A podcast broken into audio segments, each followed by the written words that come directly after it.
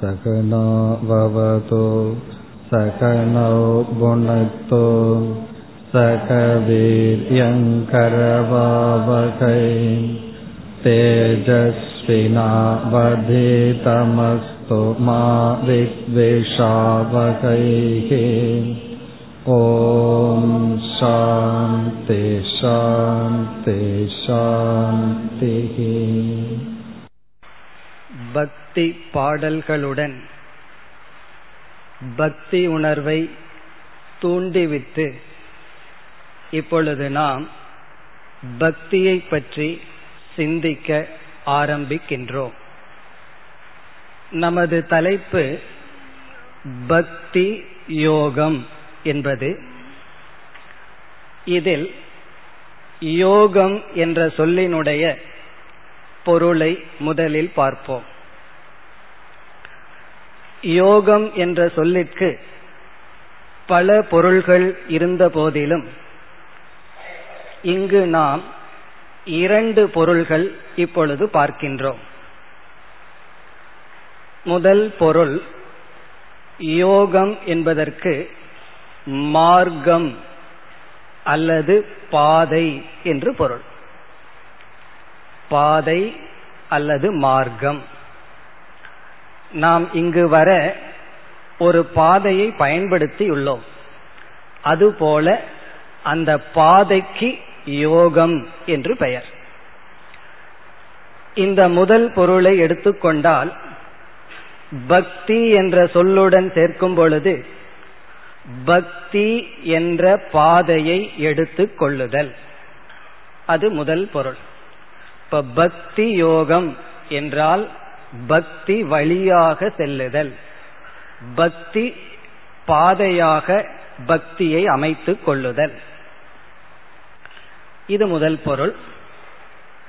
இனி யோகம் என்ற சொல்லுக்கு இரண்டாவது பொருள் லட்சியம் அல்லது சாத்தியம் அல்லது இலக்கு, அடைய வேண்டிய குறி. நாம் பாதை வழியாக எதை சென்று அடைகின்றோமோ அந்த முடிவையும் யோகம் என்று அழைக்கப்படுகின்றது. பாதை வழியாக ஓர் இடத்துக்கு சென்று சேருகின்றோம், அந்த சேருகின்ற இடத்திற்கும் யோகம் என்று ஒரு பொருள். அந்த பொருளை கொண்டு பார்த்தால் பக்தி யோகம் என்றால் பக்தியை அடைதல், பக்தியுடன் சேர்தல், அதாவது பக்தியானது லட்சியமாகின்றது, சாத்தியமாகின்றது. இப்பொழுது இந்த இரண்டு பொருளுடன் சேர்ந்து பக்தி யோகம் என்றால் என்ன என்று பார்க்கும் பொழுது, முதல் பொருளில் பக்தி என்பது சாதனை அல்லது பாதை. பக்தி என்ற பாதை வழியாக சென்று எதை நாம் அடைகின்றோம் என்றால் அதற்கு பதிலும் பக்தியே. ஆகவே பக்தியே பாதை, பக்தியே லட்சியம் அல்லது இலக்கு. இவ்விதம் கேட்டவுடன் நமக்கு ஒரு சந்தேகம் வரும், அது எப்படி பக்தியே பாதையாகவும் பக்தியே முடிவாகவும் இருக்க முடியும் என்று. நம்முடைய அனுபவத்தில் நெல்லை விதைக்கின்றோம். எதற்காக? நெல்லுக்காகத்தான் நெல்லை விதைக்கின்றோம். பிறகு நெல் சாதனையாகவும் இருக்கின்றது, அதே நெல் சாத்தியமாகவும் இருக்கின்றது. அதுபோல பக்தி சாதனையாகவும் இருக்க போகின்றது, பக்தி நம்முடைய லட்சியமாகவும் இருக்க போகின்றது. இப்படி கேட்டவுடன் நமக்கு பல சந்தேகங்கள் வரும். எப்படிப்பட்ட பக்தியானது சாதனை, எப்படிப்பட்ட பக்தியானது இலக்கு, லட்சியம்?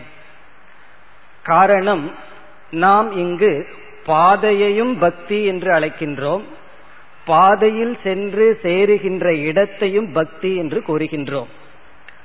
அது எப்படி என்ற விளக்கத்தை எல்லாம் நாம் பார்க்க போகின்றோம். கீதையில் பகவான் பக்தியை சாதனையாகவும் பேசியிருக்கின்றார், பக்தியை சாத்தியமாகவும் பேசி இருக்கின்றார். பக்தியா மாம் அபிஜானாதி, பக்தியின் மூலமாக என்னை அறிகின்றான், என்னை அடைகின்றான் என்று பகவான் பக்தியை சாதனையாக பேசுகிறார்.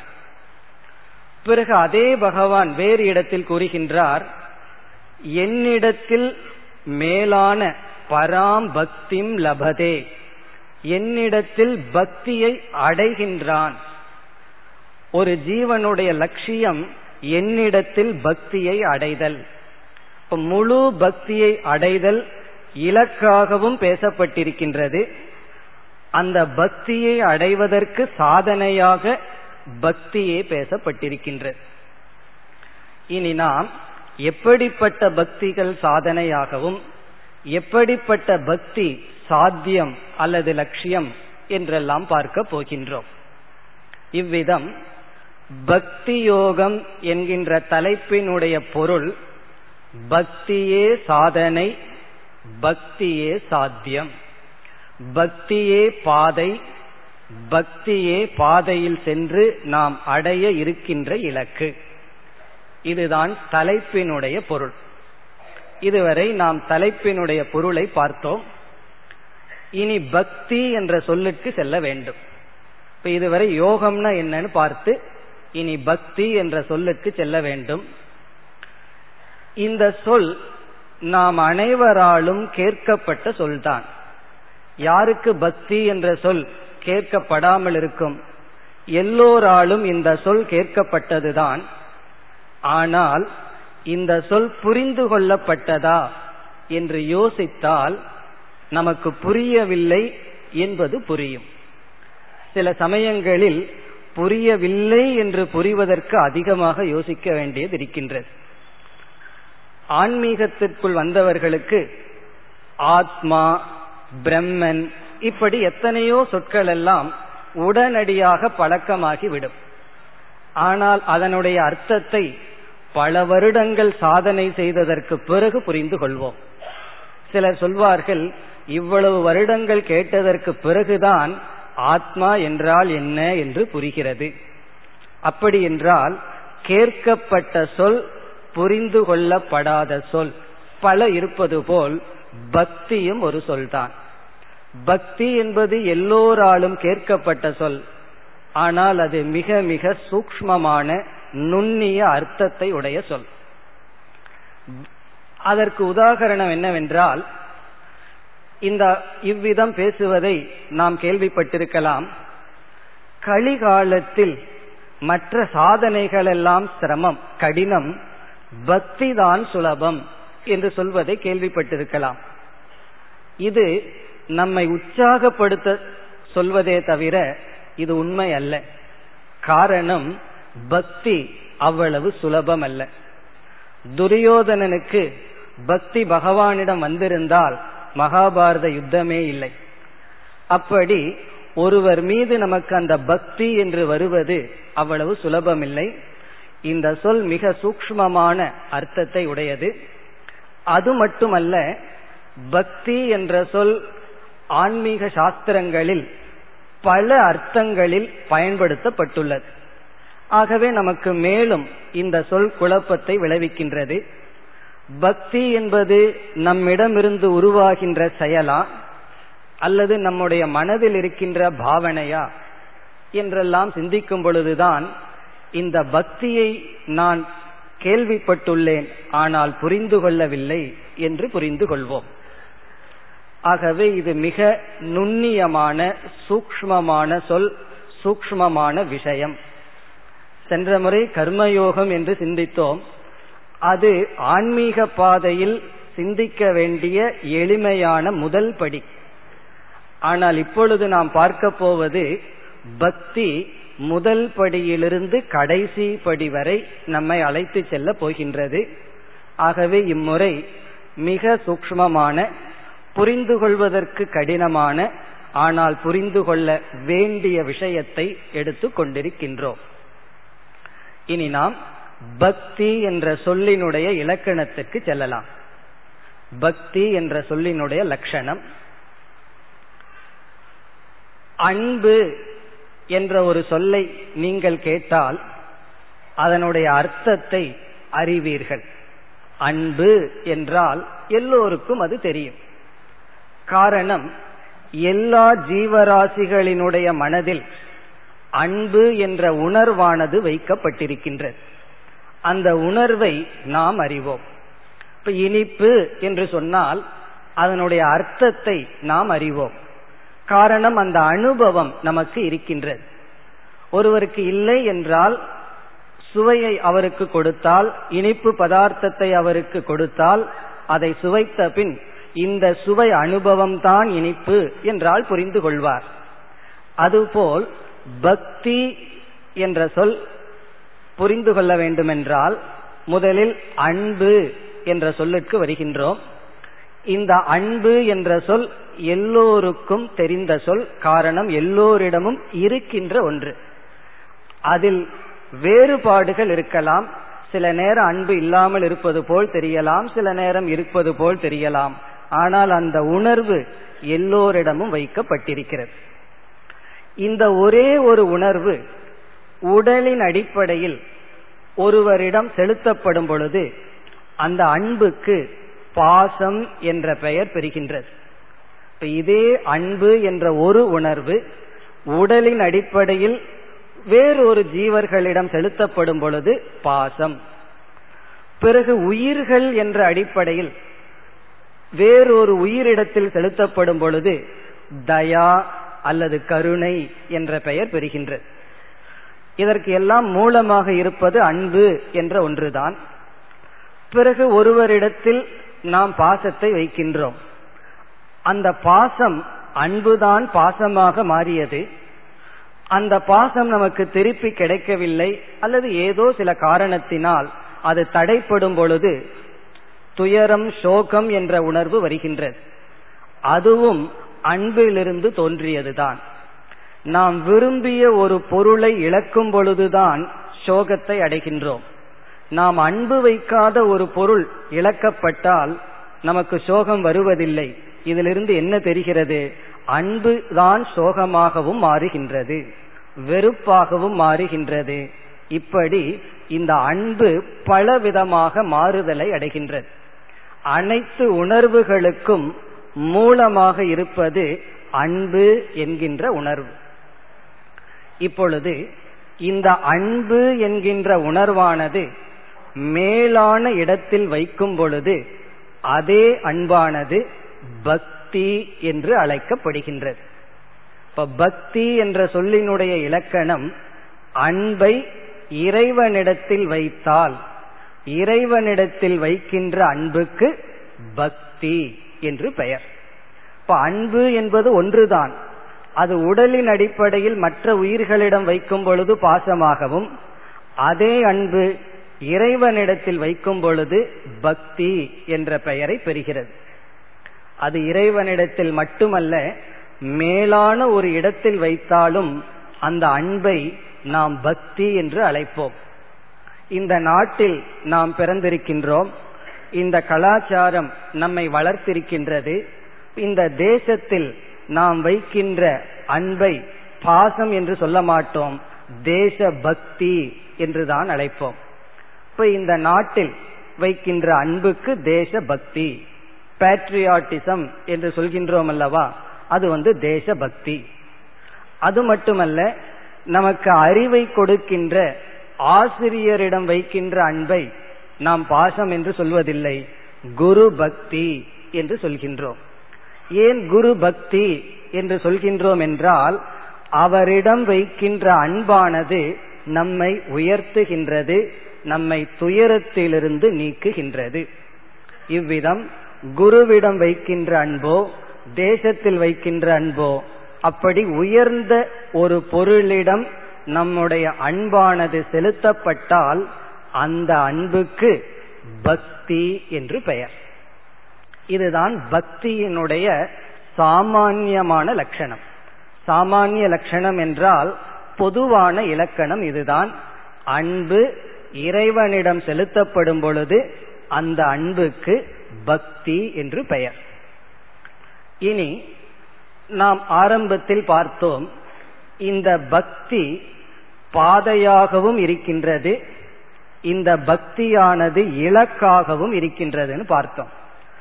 நம்மால் அடையப்பட வேண்டியதும் பக்தி தான், நம்முடைய லட்சியமும் பக்தி தான், அல்லது நாம் தேடிக்கொண்டிருப்பதும் அன்பு அல்லது பக்தி தான், நாம் செல்ல வேண்டிய பாதையும் பக்தி தான். அது எப்படி என்று சில உதாகரணங்கள் மூலமாக பார்க்கலாம்.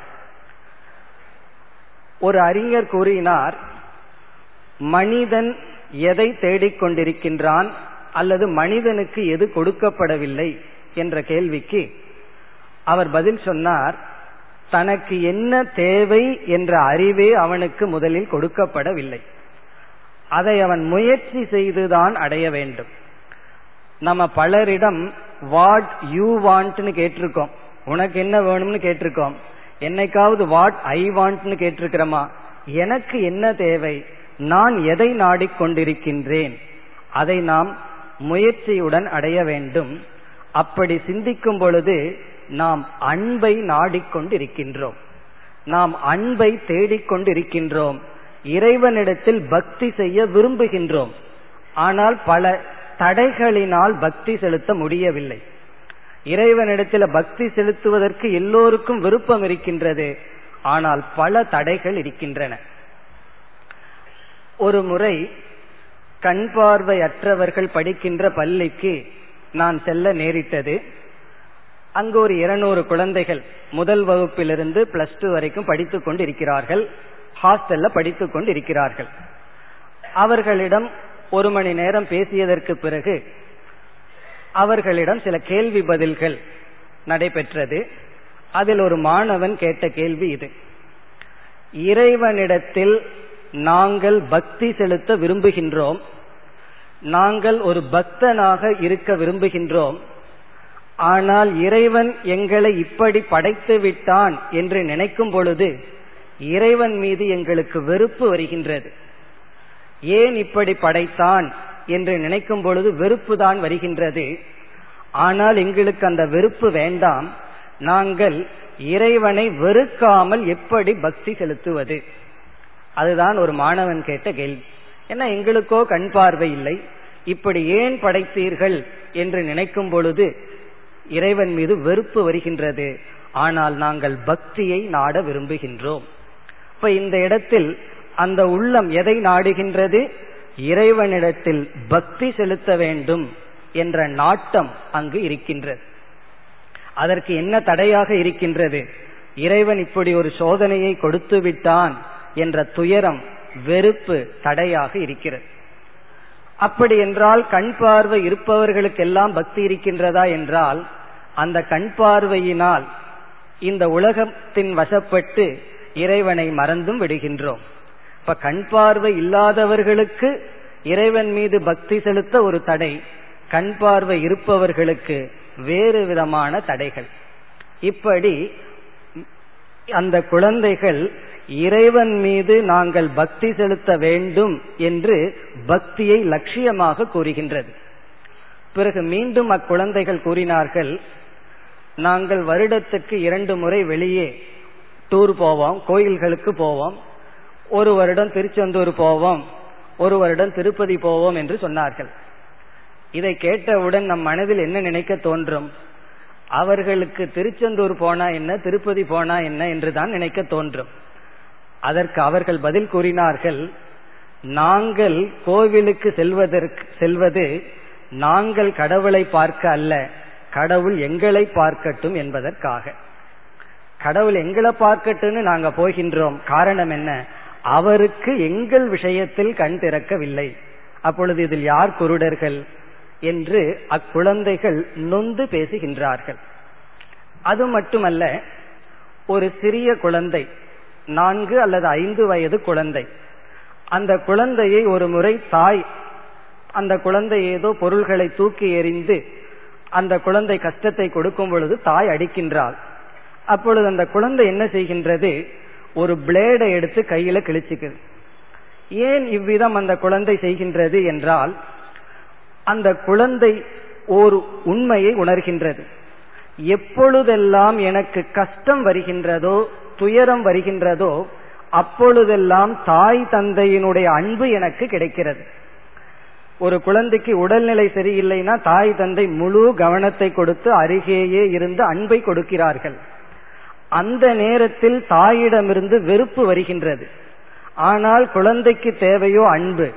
ஆகவே என்ன செய்கின்றது, என்னை நான் துயரப்படுத்தி கொண்டால் அன்பு கிடைக்கும் அல்லவா என்று குழந்தை தன்னை துயரப்படுத்தி கொள்கின்றது. எப்பொழுதெல்லாம் நம்முடைய குழந்தைகள் தன்னையே துயரப்படுத்தி கொள்கின்றதோ அப்பொழுதெல்லாம் அவர்களை அறியாமல் அவர்கள் விரும்புவது பெற்றோரிடம் இருக்கின்ற அன்பு. காரணம், மனம் அன்புக்காக ஏங்கிக் கொண்டிருக்கின்றது. இது இந்த ஒரு ரகசியத்தை நாம் உணரவில்லை. என்ன உணராததனுடைய விளைவு என்னவென்றால், நம் மீது அன்பு செலுத்துகின்ற சில உள்ளங்களை சில பொருள்களுக்காக விட்டு விடுகின்றோம். ஒரே குடும்பத்தில் பிறந்திருப்போம், சகோதர சகோதரிகளாக இருப்போம். ஒரு சில பொருள்களுக்காக அந்த அன்பை அவர்கள் நம் மீது அன்பு செலுத்துவார்கள். அது பாசமாக இருந்தாலும் தவறில்லை. அதை நாம் ஏன் விட்டு விடுகின்றோம்? பொருள் நமக்கு முக்கியமாக தெரிகின்றது. ஆனால் நம்மை சுற்றி பொருள்கள் இருக்கலாம். அந்த பொருள்கள் நம்மிடம் பேசாது, நம்மிடம் அன்பு செலுத்தாது. நம்முடைய மனம் அன்பைத்தான் நாடிக்கொண்டு இருக்கின்றது.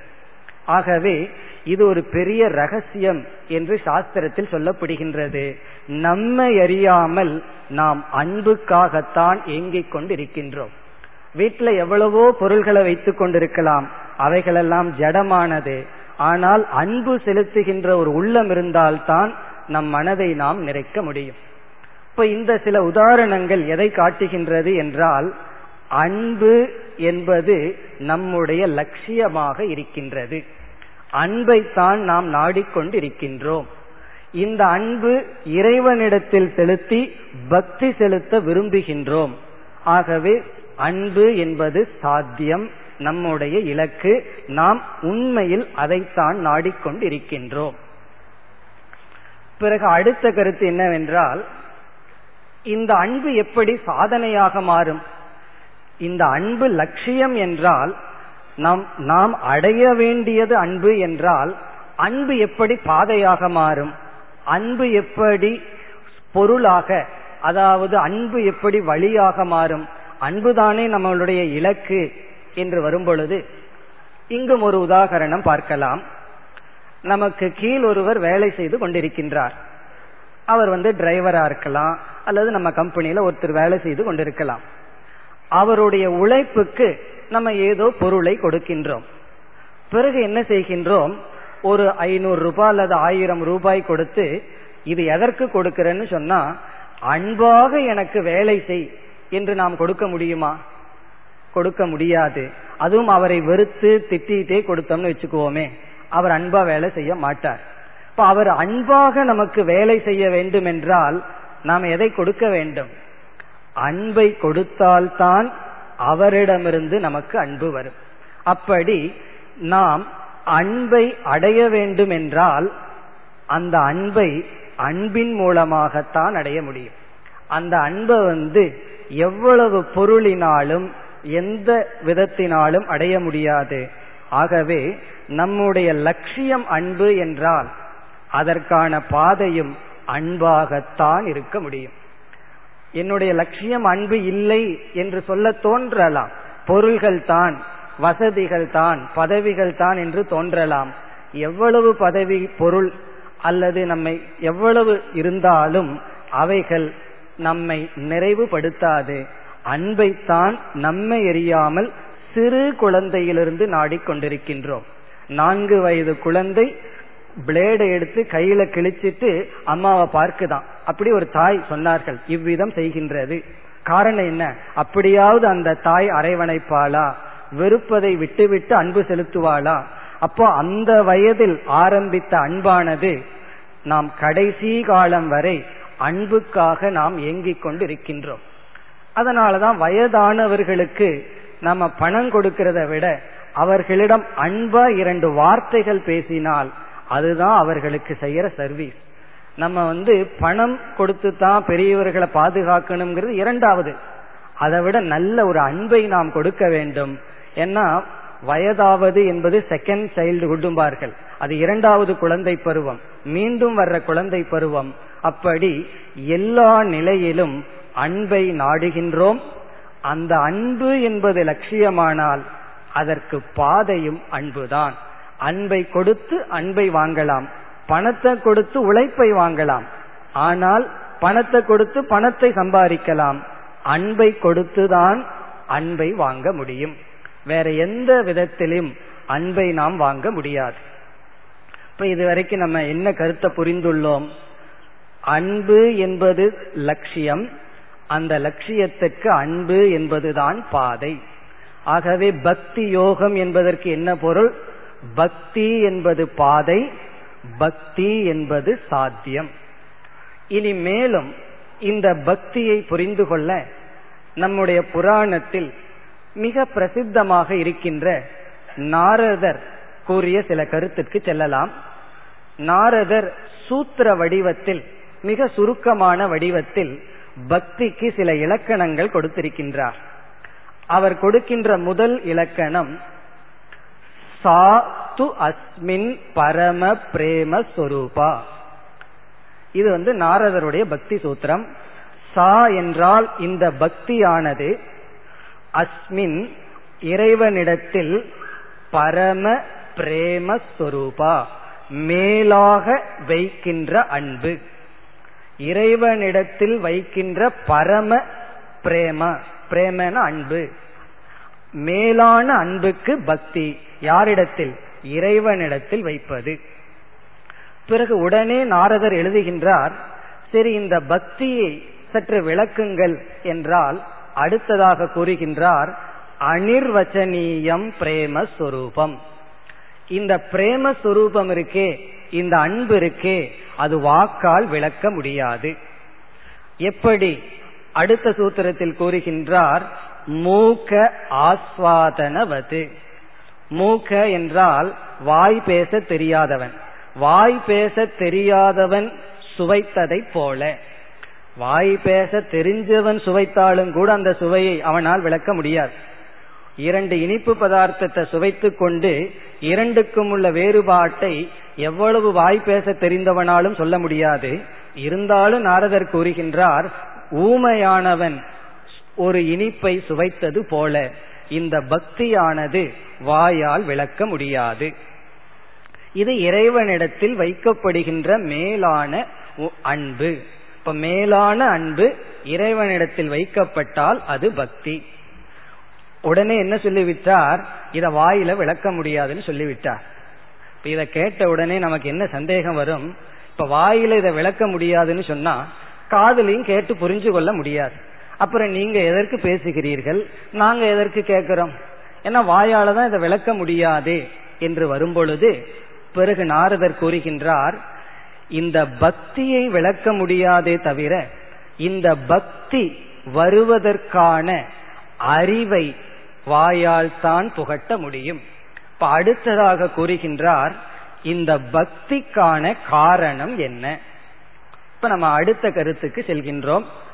நாரதருடைய சூத்திரத்தின் அடிப்படையில் இப்பொழுது செல்கின்றோம். அடுத்த கருத்து என்னவென்றால் பக்தி நம் மனதில் வருவதற்கு காரணம் என்ன? பக்தி ஹேதுகு என்று சொல்லப்படுகிறது. பக்தி ஹேது என்றால் பக்தி நமக்குள்ள வரணும். இதுதான் பக்தின்னு விளக்க முடியாது, ஆனா மனதிற்குள்ள வந்தா உணர முடியும்.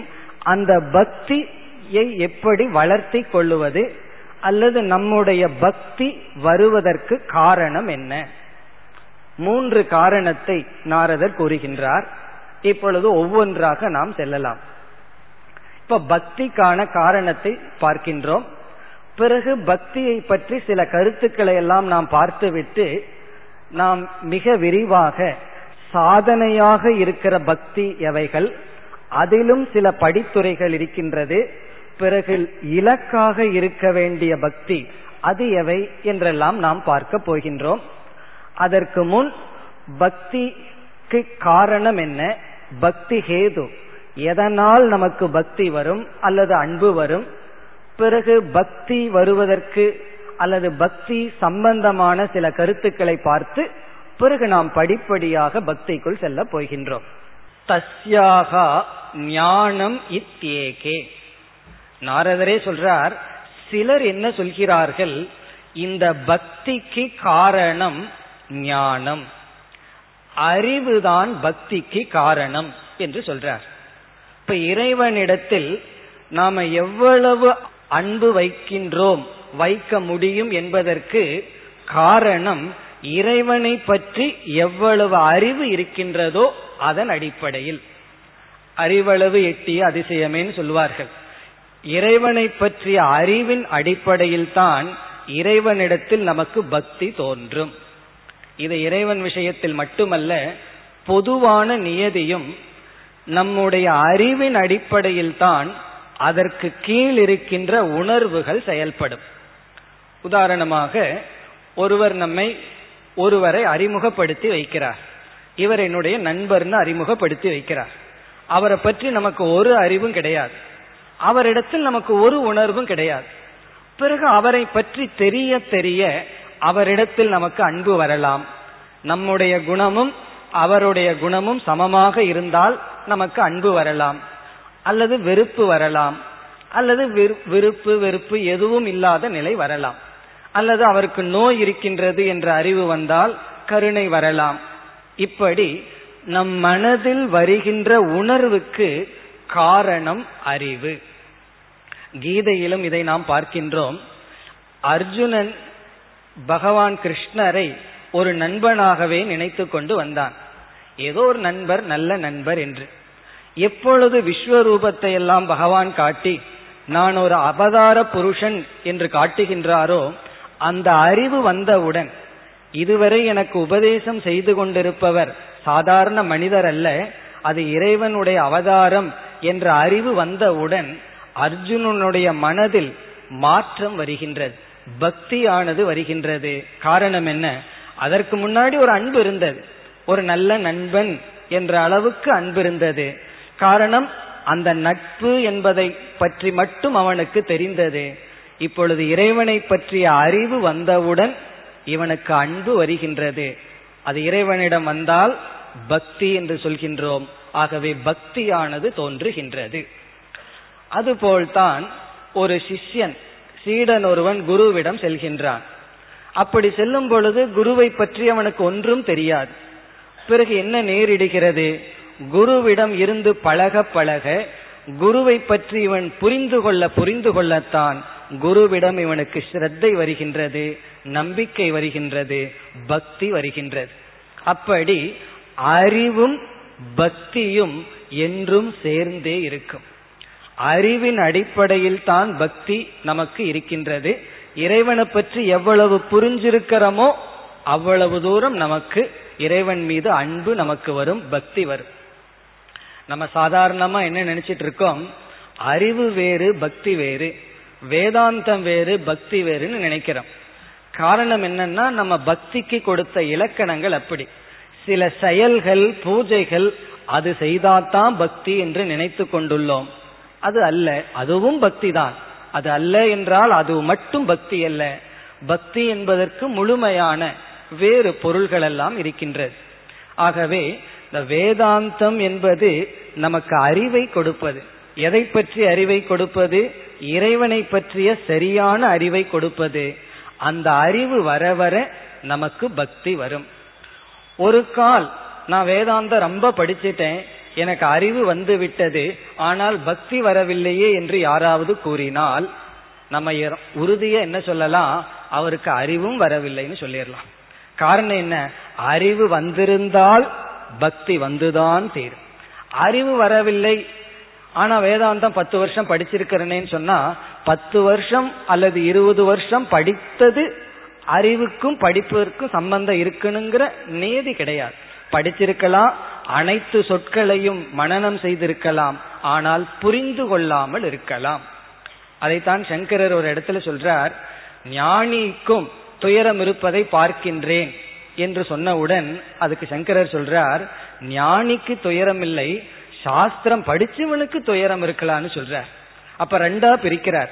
சாஸ்திரம் படிச்சவன் ஞானின்னு ரெண்டா பிரிக்கிறார். ஞாத பிரம்ம, ஞாத பிரம்மன பிரம்மத்தை தெரிஞ்சவன் வேற, சாஸ்திரம் படித்தவன் வேறுன்னு பிரிக்கின்றார். இதிலிருந்து ஞானம் என்றால் விசாரத்தின் மூலமாக நமக்கு கிடைக்கின்ற ஒரு அறிவு, அந்த அறிவின் அடிப்படையில் தான் பக்தி மட்டுமல்ல அனைத்து உணர்வுகளும் வருகின்றது. ஒன்றை பற்றி தெரிஞ்சவுடனே அந்த அறிவானது உணர்வுகளை நமக்கு கொடுக்கின்றது. அது சரியான அறிவா இருந்தால் சரியான உணர்வை கொடுக்கும், அந்த அறிவு தவறாக இருந்தால் தவறான உணர்வுகளை நமக்கு கொடுக்கும். ஆகவே நாரதர் சொல்கின்ற முதல் லட்சணம், பக்திக்கு காரணம் அல்லது மூலம் ஞானம்.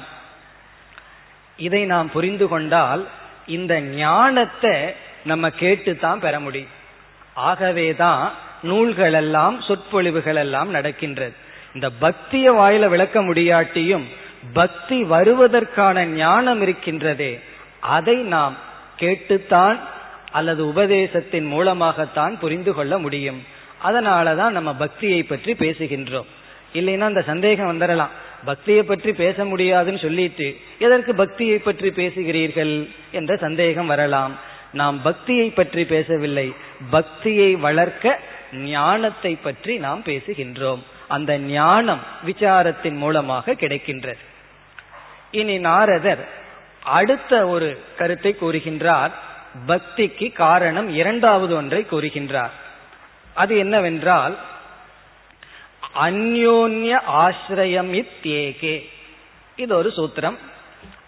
இதனுடைய பொருளை இப்பொழுது பார்க்கலாம். சிலர் என்ன சொல்கின்றார்கள், அந்யோன்ய ஆசிரியம் சொல்கிறார்கள். அது என்னவென்றால், முதல்ல ஒரு உதாரணம் எடுத்துக்கொள்வோம். ஓலையினால் செய்யப்பட்ட ஒரு கிளாஸ் போல ஒன்று இருக்கும், தொன்னை என்று சொல்வார்கள். இந்த ஓலையில ஒரு டம்ளார் போல செஞ்சு வச்சிருப்போம். அதை நம்ம வச்சோம்னு சொன்னா அது நேரா நிக்காது, காத்துக்கு பறந்து போயிடும். அது நேரா நிக்க வேண்டும்னு சொன்னா என்ன தேவை, அதற்குள்ள எண்ணெய விடணும். எண்ணெய் நிறைந்து இருந்தால் அந்த தொன்னையானது எப்படி இருக்கும், ஒழுங்கா நிக்கும். இப்போ தொன்னை நிக்கிறதுக்கு எது காரணம், எண்ணெயானது காரணம். எண்ணெய் இருக்கிறதுனாலதான் அந்த கிளாஸ் தொன்னைன்னு சொல்றது, அது நிக்குது. சரி, தொன்னை நிக்கிறதுக்கு என்ன காரணம், எண்ணெய் நிக்கிறதுக்கு யாரு காரணம்னா அது என்ன சொல்லுவோம், எண்ணெய் வழிஞ்சோடாம நிக்கிறதுக்கு எது காரணம், தொன்னை தான் காரணம். இப்ப என்ன சொல்லுவார்கள், எண்ணெய்க்கு தொன்னை, தொன்னைக்கு எண்ணெய்ன்னு சொல்லுவார்கள். அதே போல மழை பெய்தாதான் மரங்கள் வளரும், மரம் இருக்கிற இடத்துல தான் மழை பெய்யும். அப்ப மழை மரத்துக்கு காரணம், மரம் மழைக்கு காரணம். இதுதான் அந்யோன்ய ஆசிரியம் சொல்றது. அந்யோன்ய ஆசிரியம் சொன்னா ஒன்றை ஒன்று சார்ந்திருக்கின்றது, இன்டர் டிபெண்டன்ஸ் என்று சொல்வது. இதற்கு அது காரணம், அதற்கு இது காரணம் என்று சொல்வது. இப்ப இங்க நாரதர் என்ன சொல்றார், பக்திக்கு காரணம் ஞானம். அடுத்த கேள்வி, ஞானத்துக்கு காரணம் என்ன, ஞானம் எப்படி நமக்கு வரும் என்றால் பக்தி தான் சொல்றார். உனக்கு ஞானம் வேணும்னா பக்தி இருந்தா தான் ஞானம் வருங்கிறார். சரி, எனக்கு பக்தி வேணும்னா ஞானம் இருந்தா தான் பக்தி வரும்னு சொல்றார். அந்யோன்ய ஆசிரியம், ஞானம் பக்தியை வளர்க்கின்றது, பக்தி ஞானத்திற்கு துணை புரிகின்றது. அது எப்படி என்றால், நம்ம ஸ்கூல்லையோ கல்லூரியிலையோ படிக்கும்போது ஒரு சப்ஜெக்ட்ல இன்ட்ரெஸ்ட் இருக்குன்னு வச்சுக்குவோமே, ஒரு பர்டிகுலர் சப்ஜெக்ட்ல ஆசை இருந்ததுன்னா அந்த விருப்பம் என்ன செய்யும், அதை பற்றி அதிகமாக தெரிந்து கொள்ள நம்மை தூண்டி விட்டு அதுல நம்ம பிஹெச்டி வரைக்கும் போயிடுவோம். இப்போ ஒரு சப்ஜெக்ட்ல அதிக ஞானம் வருவதற்கு காரணம் என்ன, அதில் இருக்கின்ற ஆசை, அதில் இருக்கின்ற விருப்பம். அதைத்தான் அன்பு என்று சொல்கின்றோம். இப்போ ஒருவனுக்கு கணிதம் பிடிக்கிறதுன்னு சொன்னா அதுல அவனுக்கு ஒரு இன்ட்ரெஸ்ட், அன்பு இருக்கிறதுனாலதான், பிரியம் இருக்கிறதுனாலதான் அதிக ஞானத்தை அடைகின்றான். இப்ப அதிக ஞானம் வர வர அவனுக்கு பிரியம் அதிகமாகின்றது. அப்படி பக்தி அறிவை வளர்க்கின்றது, அறிவு பக்தியை வளர்க்கின்றது. அது மட்டுமல்ல, பக்தி பக்தியையும் வளர்க்கின்றது. எப்படி பணத்தை வளர்க்குதல்லவா, பிசினஸ் எல்லாம் பண்ண வேண்டாம்னு சொல்லி என்ன செய்யறார்கள், சிலர் பணத்தை போய் பேங்க்ல போட்டு வச்சுக்கிறாங்க. அந்த பணம் என்ன செய்கிறது, அதே பணம் தான் கொஞ்ச நாளான அதிகரிக்கின்றது. அப்படி பணம் பணத்துக்கு காரணம் போல பக்தி பக்திக்கு காரணம். இவ்விதம் பக்திக்கு காரணமாக இருப்பது ஞானம், ஞானத்துக்கு காரணமாக இருப்பது பக்தி. இதெல்லாம் நமக்கு புரிஞ்சுக்கணும்னா முதல் சொன்ன கருத்து மனசுல நிக்க வேண்டும். நாம பக்தியை நாடிக்கொண்டிருக்கின்றோம், தெரியுதோ தெரியவில்லையோ நாம உண்மையாகவே எதற்கு ஏங்கிக் கொண்டிருக்கின்றோம், அன்புக்காக ஏங்கிக் கொண்டிருக்கின்றோம். எவ்வளவு பொருள்கள் இருந்தாலும் அன்போ கிடைக்கின்ற உள்ளம் இல்லை என்றால் அவர்களால் நிறைவாக இருக்க முடியாது. அதனாலதான் சில பேர் பார்க்கலாம், பொருளை அடைய வேண்டும் என்ற எண்ணத்தில் எல்லா உறவுகளையும் பகைத்திருப்பார்கள். வீட்டில அன்பு செலுத்துறதுக்கு யார் இருக்காது, பிறகு என்ன செய்வார்கள், நாய் போன்ற மிருகங்களை வீட்டில வச்சுட்டு அதுகிட்ட இருந்தாவது அன்பை வாங்கி கொண்டு இருப்பார்கள். காரணம் என்ன, பணத்தை எல்லாம் சம்பாதிச்சாச்சு, எல்லா உறவுகளையும் விட்டு விட்டு எல்லாத்தையும் வெறுத்து பொருளை அடைஞ்சாச்சு, ஆனா மனம் வெற்றிடமாக இருக்கிறது. காரணம் என்ன, அன்பை நாம் அடையவில்லை. அப்படி அன்பு நமக்கு லட்சியம். அந்த அன்பு இறைவனிடத்தில் செலுத்தப்பட்டால் அதை பக்தி என்று சொல்கின்றோம். அந்த பக்திக்கு ஞானம் காரணம், ஞானத்துக்கு பக்தி காரணம், பக்திக்கு ஞானம் காரணம். இதத்தான் அந்யோன்ய ஆசிரியம் என்று சொல்வது. அந்யோன்ய ஆசிரியம்னா ஒன்று ஒன்றுக்கு காரணமாக இருக்கின்றது. பிறகு அடுத்ததாக நாரதர் கூறுகின்றார், பக்திக்கு இனி ஒரு காரணமும் இருக்கின்றது. நம்ம இறைவன் மீது பக்தி செலுத்த வேண்டும் என்றால், பக்தியை அடைய வேண்டும் என்றால், அல்லது பக்தி என்ற பாதையில் செல்ல வேண்டும் என்றால் அடுத்த காரணம் விஷய தியாகாத் சங்க தியாகாத் என்று சொல்கின்றார். விஷய தியாகம் என்றால் பல பொருள்களை நாம் வைத்துக்கொண்டு அந்த பொருள்கள் மீது நம்முடைய அன்பானது பற்றாக மாற்றப்பட்டு விட்டால் நம்ம என்ன செய்வோம், பகவானை மறந்து விடுவோம். கண் பார்வையற்றவர்களுக்கு எனக்கு கஷ்டம் வந்துடுதுன்னு நினைக்கும் பொழுது பகவான் மீது அன்பு செலுத்த முடியலன்னு பார்த்தோம். ஆனா கண் பார்வை இருப்பவர்களுக்கு எத்தனையோ பொருள்களினால் ஈர்க்கப்பட்டு விட்டு பிறகு அந்த அன்பு பகவானிடம் செலுத்துவதற்கு இல்லாமல் இருக்கின்றது. ஏதோ ஒன்றுதான் அன்பை பொருள்களிடத்தில் செலுத்திவிட்டால் பிறகு இறைவனிடத்தில் செலுத்த முடியாது. ஆகவே விஷய தியாகா பற்று, உலகத்தில் இருக்கின்ற பற்றானது அன்புக்கு பக்திக்கு தடையாக இருக்கின்றது. சங்க தியாகம் சொன்னா மற்ற மனிதர்கள் மீது இருக்கின்ற பற்று. இந்த உலகத்தையும் பொருள்களையும் மனிதர்களையும் பயன்படுத்துகின்றோம், அதில் தவறில்லை. அன்பு செலுத்துகின்றோம், அல்லது ஆரம்பத்தில் அது பாசமா இருந்தாலும் தப்பில்லை. அது பாசமா இருந்து அதுல நம்ம வலிக்கு விழுந்து ஞானமெல்லாம் வந்து பிறகு நம்ம என்ன செய்வோம், பக்தி செலுத்துவோம். அதனால எதுலையுமே தவறு இல்லை. அதர்மத்துலதான் தவறா இருக்கின்றதே தவிர, தர்மப்படி நாம் ஒருவர் மீது பாசம் வைக்கிறதுலையோ அன்பு வைப்பதிலேயோ பற்று வைப்பதிலேயோ தவறில்லை. ஆனால் அது ஒரு நிலைக்கு மேல் செல்லும் பொழுது இறைவனிடத்தில் பக்தி செலுத்த இங்கு அன்பு நம்மிடத்தில் இல்லை. ஆகவே மூன்றாவதாக என்ன சொல்கின்றார், அன்புக்கு இறைவன் மீது வைக்கின்ற பக்திக்கு தடையாக இருப்பது உலக பொருள்கள் மீதும் உலக மக்கள் மீதும் வைக்கின்ற பற்று. ஏன்னா இந்த அன்பைத்தான் நம்ம கன்வெர்ட் பண்ணி ஆகணும். உலகத்துல செலுத்தி கொண்டிருக்கின்ற அன்பைத்தான் நம்ம எடுத்து இறைவனிடத்தில் செலுத்தியாக வேண்டும். அப்படி செலுத்தும் பொழுது பல தடைகள் இருக்கின்றது. அவைகளெல்லாம் என்ன, எப்படிப்பட்ட தடைகள் இருக்கின்றது, எப்படிப்பட்ட பக்திகள் எல்லாம் இருக்கின்றது என்றெல்லாம் நாம் பார்க்க போகின்றோம். இப்பொழுது நாம் பக்திக்கு காரணத்தை மூன்று பார்த்தோம். ஒன்று ஞானம், இனி ஒன்று பக்தி தான். பக்திக்கு காரணம் பக்தி, பக்திக்கு காரணம் ஞானம், பக்திக்கு காரணம் வெளி உலகத்தில் இருக்கின்ற பற்றை நாம் எடுத்தல் என்று இந்த மூன்று சூத்திரத்தின் மூலமாக பக்தியை வளர்த்தி கொள்ள என்ன செய்ய வேண்டும் சொன்னார். இனி இப்பொழுது நாம் இந்த பக்தியை முதலில் இரண்டாக பிரிக்கின்றோம். நம்ம பல விதத்துல பிரிச்சு பார்த்துட்டு போக போகின்றோம். முதல்ல எப்படி பிரிக்கின்றோம், சாத்திய பக்தி என்றும் இரண்டாவது சாதன பக்தி என்றும் இப்பொழுது பிரிக்கின்றோம். சாத்திய பக்தி என்றால் நாம் அடைய வேண்டிய பக்தி, இறுதியாக அடைய வேண்டிய பக்தி பராபக்தி என்றும், அதை அடைவதற்கு பக்தி தேவைப்படுகிறது, அதை சாதன பக்தி என்றும் பிரிக்கின்றோம்.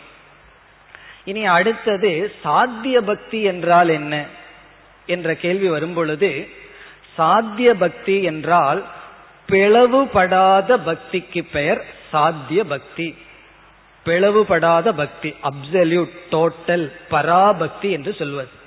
சாதன பக்தி என்றால் பிளவுடன் கூடிய பக்தி, டிவைடட். நம்முடைய அன்புக்கு பிளவு வந்து விட்டது. அப்படி பிளவுடன் கூடியது பிளவுபடாத பக்தி என்று இரண்டாக பிரிக்கின்றோம். இப்படி சொன்னவுடன் எப்படி பிளவுபடுகின்றது என்ற சந்தேகம் வரும். அதை நாம் நாளை பார்ப்போம், எப்படிப்பட்ட பிளவுகள் எல்லாம் பக்தியில் வர இருக்கின்றது என்று. இனி அடுத்த ஒரு கருத்து என்னவென்றால், எனக்கு இறைவனிடத்தில் எவ்வளவு பக்தி இருக்கின்றது என்று எப்படி தெரிந்து கொள்வது என்ற கேள்வி வருகிறது அல்லவா. அது தெரிஞ்சிட்டாத்தேன்னா அதிலிருந்து நம்ம அடுத்த படிக்கு செல்லலாம்.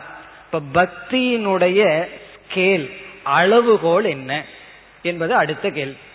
என்ன, சில பேர் நம்ம இடத்துல என் மேல் உனக்கு எவ்வளவு அன்பு இருக்குன்னு நான் எப்படி தெரிஞ்சுக்கிறதுன்னு கேட்பார்கள். அதுக்கு ஏதாவது ஒரு அளவுகோல் வேண்டும் அல்லவா. அப்படி நாம கடவுளிடத்தில் எவ்வளவு பக்தி வச்சிருக்கோம், பக்தியினுடைய குவாலிட்டி பிளஸ் குவான்டிட்டி, எவ்வளவு குவாலிட்டியா எவ்வளவு பக்தி வச்சிருக்கிறோம்ங்கிறதுக்கு அளவுகோல் என்ன என்று கேட்கும் பொழுது வேறு ஒரு மகான் கூறுகின்றார், பக்தியினுடைய அளவுகோல் தியாகம் என்று சொல்கின்றார்.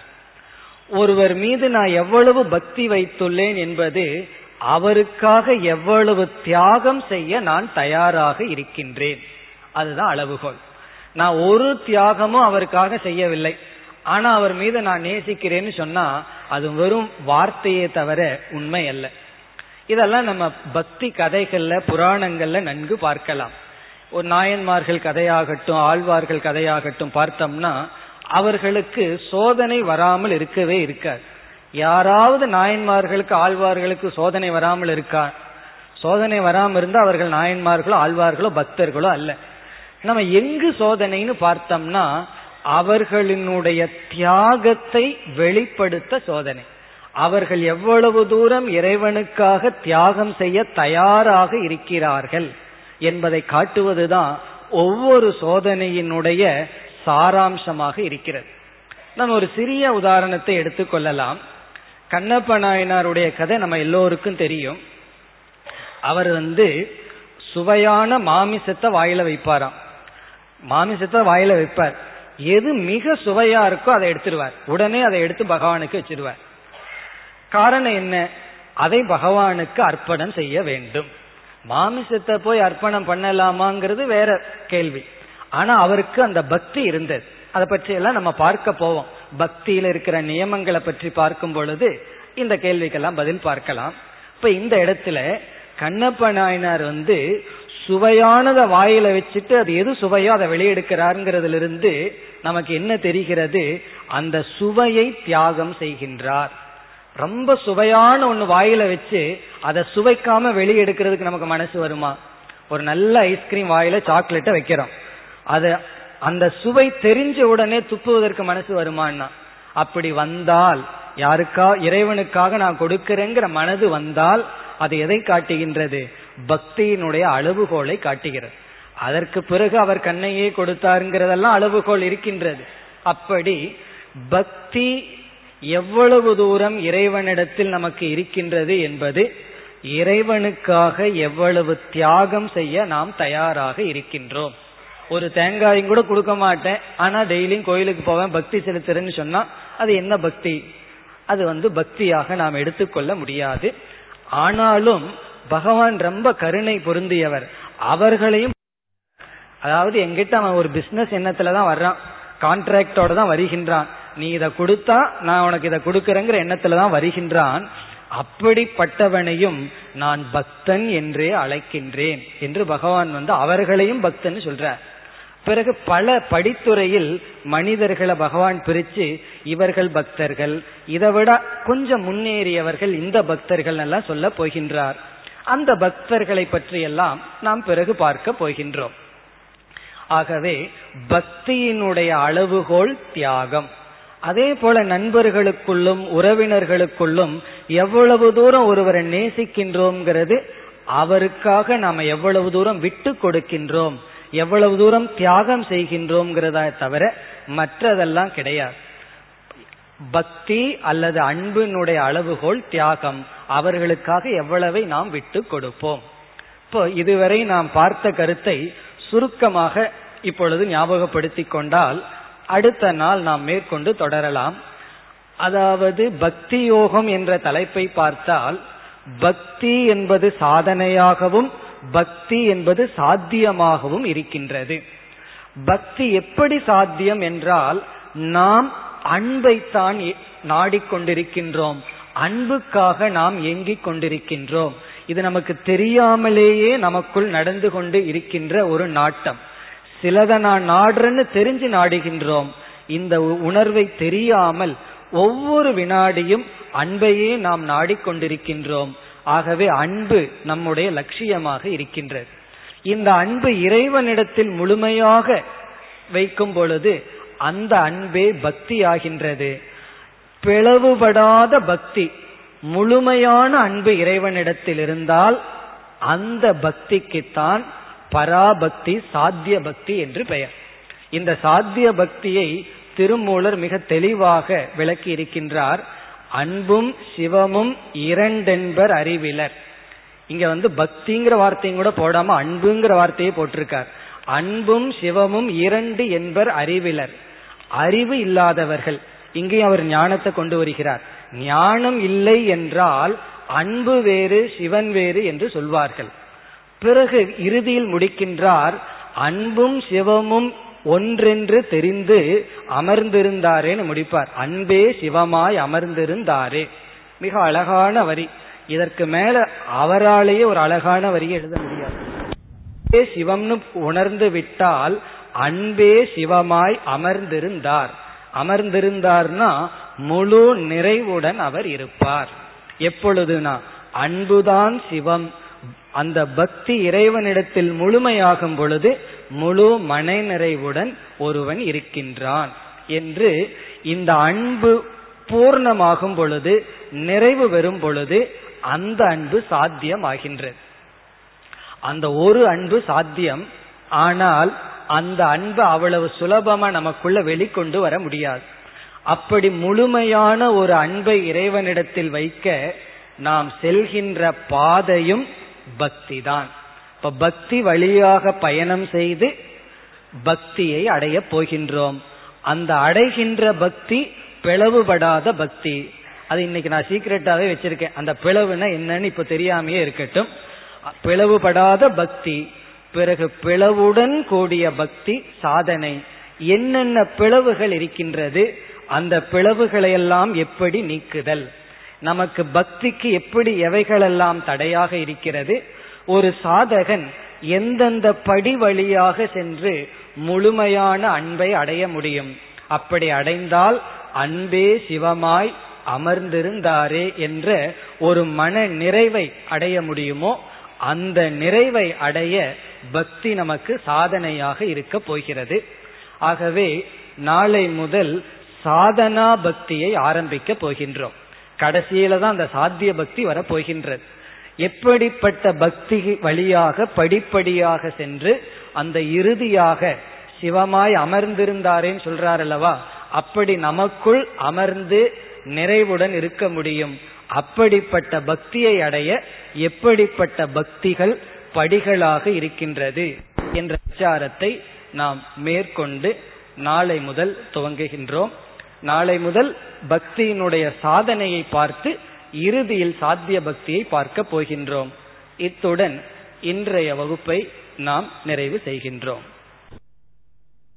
ஓம் பூர்ணமத பூர்ணமிதம் பூர்ணாத் பூர்ணமுதச்யதே பூர்ணஸ்ய பூர்ணமாதாய பூர்ணமேவாவசிஷ்யதே. ஓம் சாந்தி சாந்தி சாந்தி.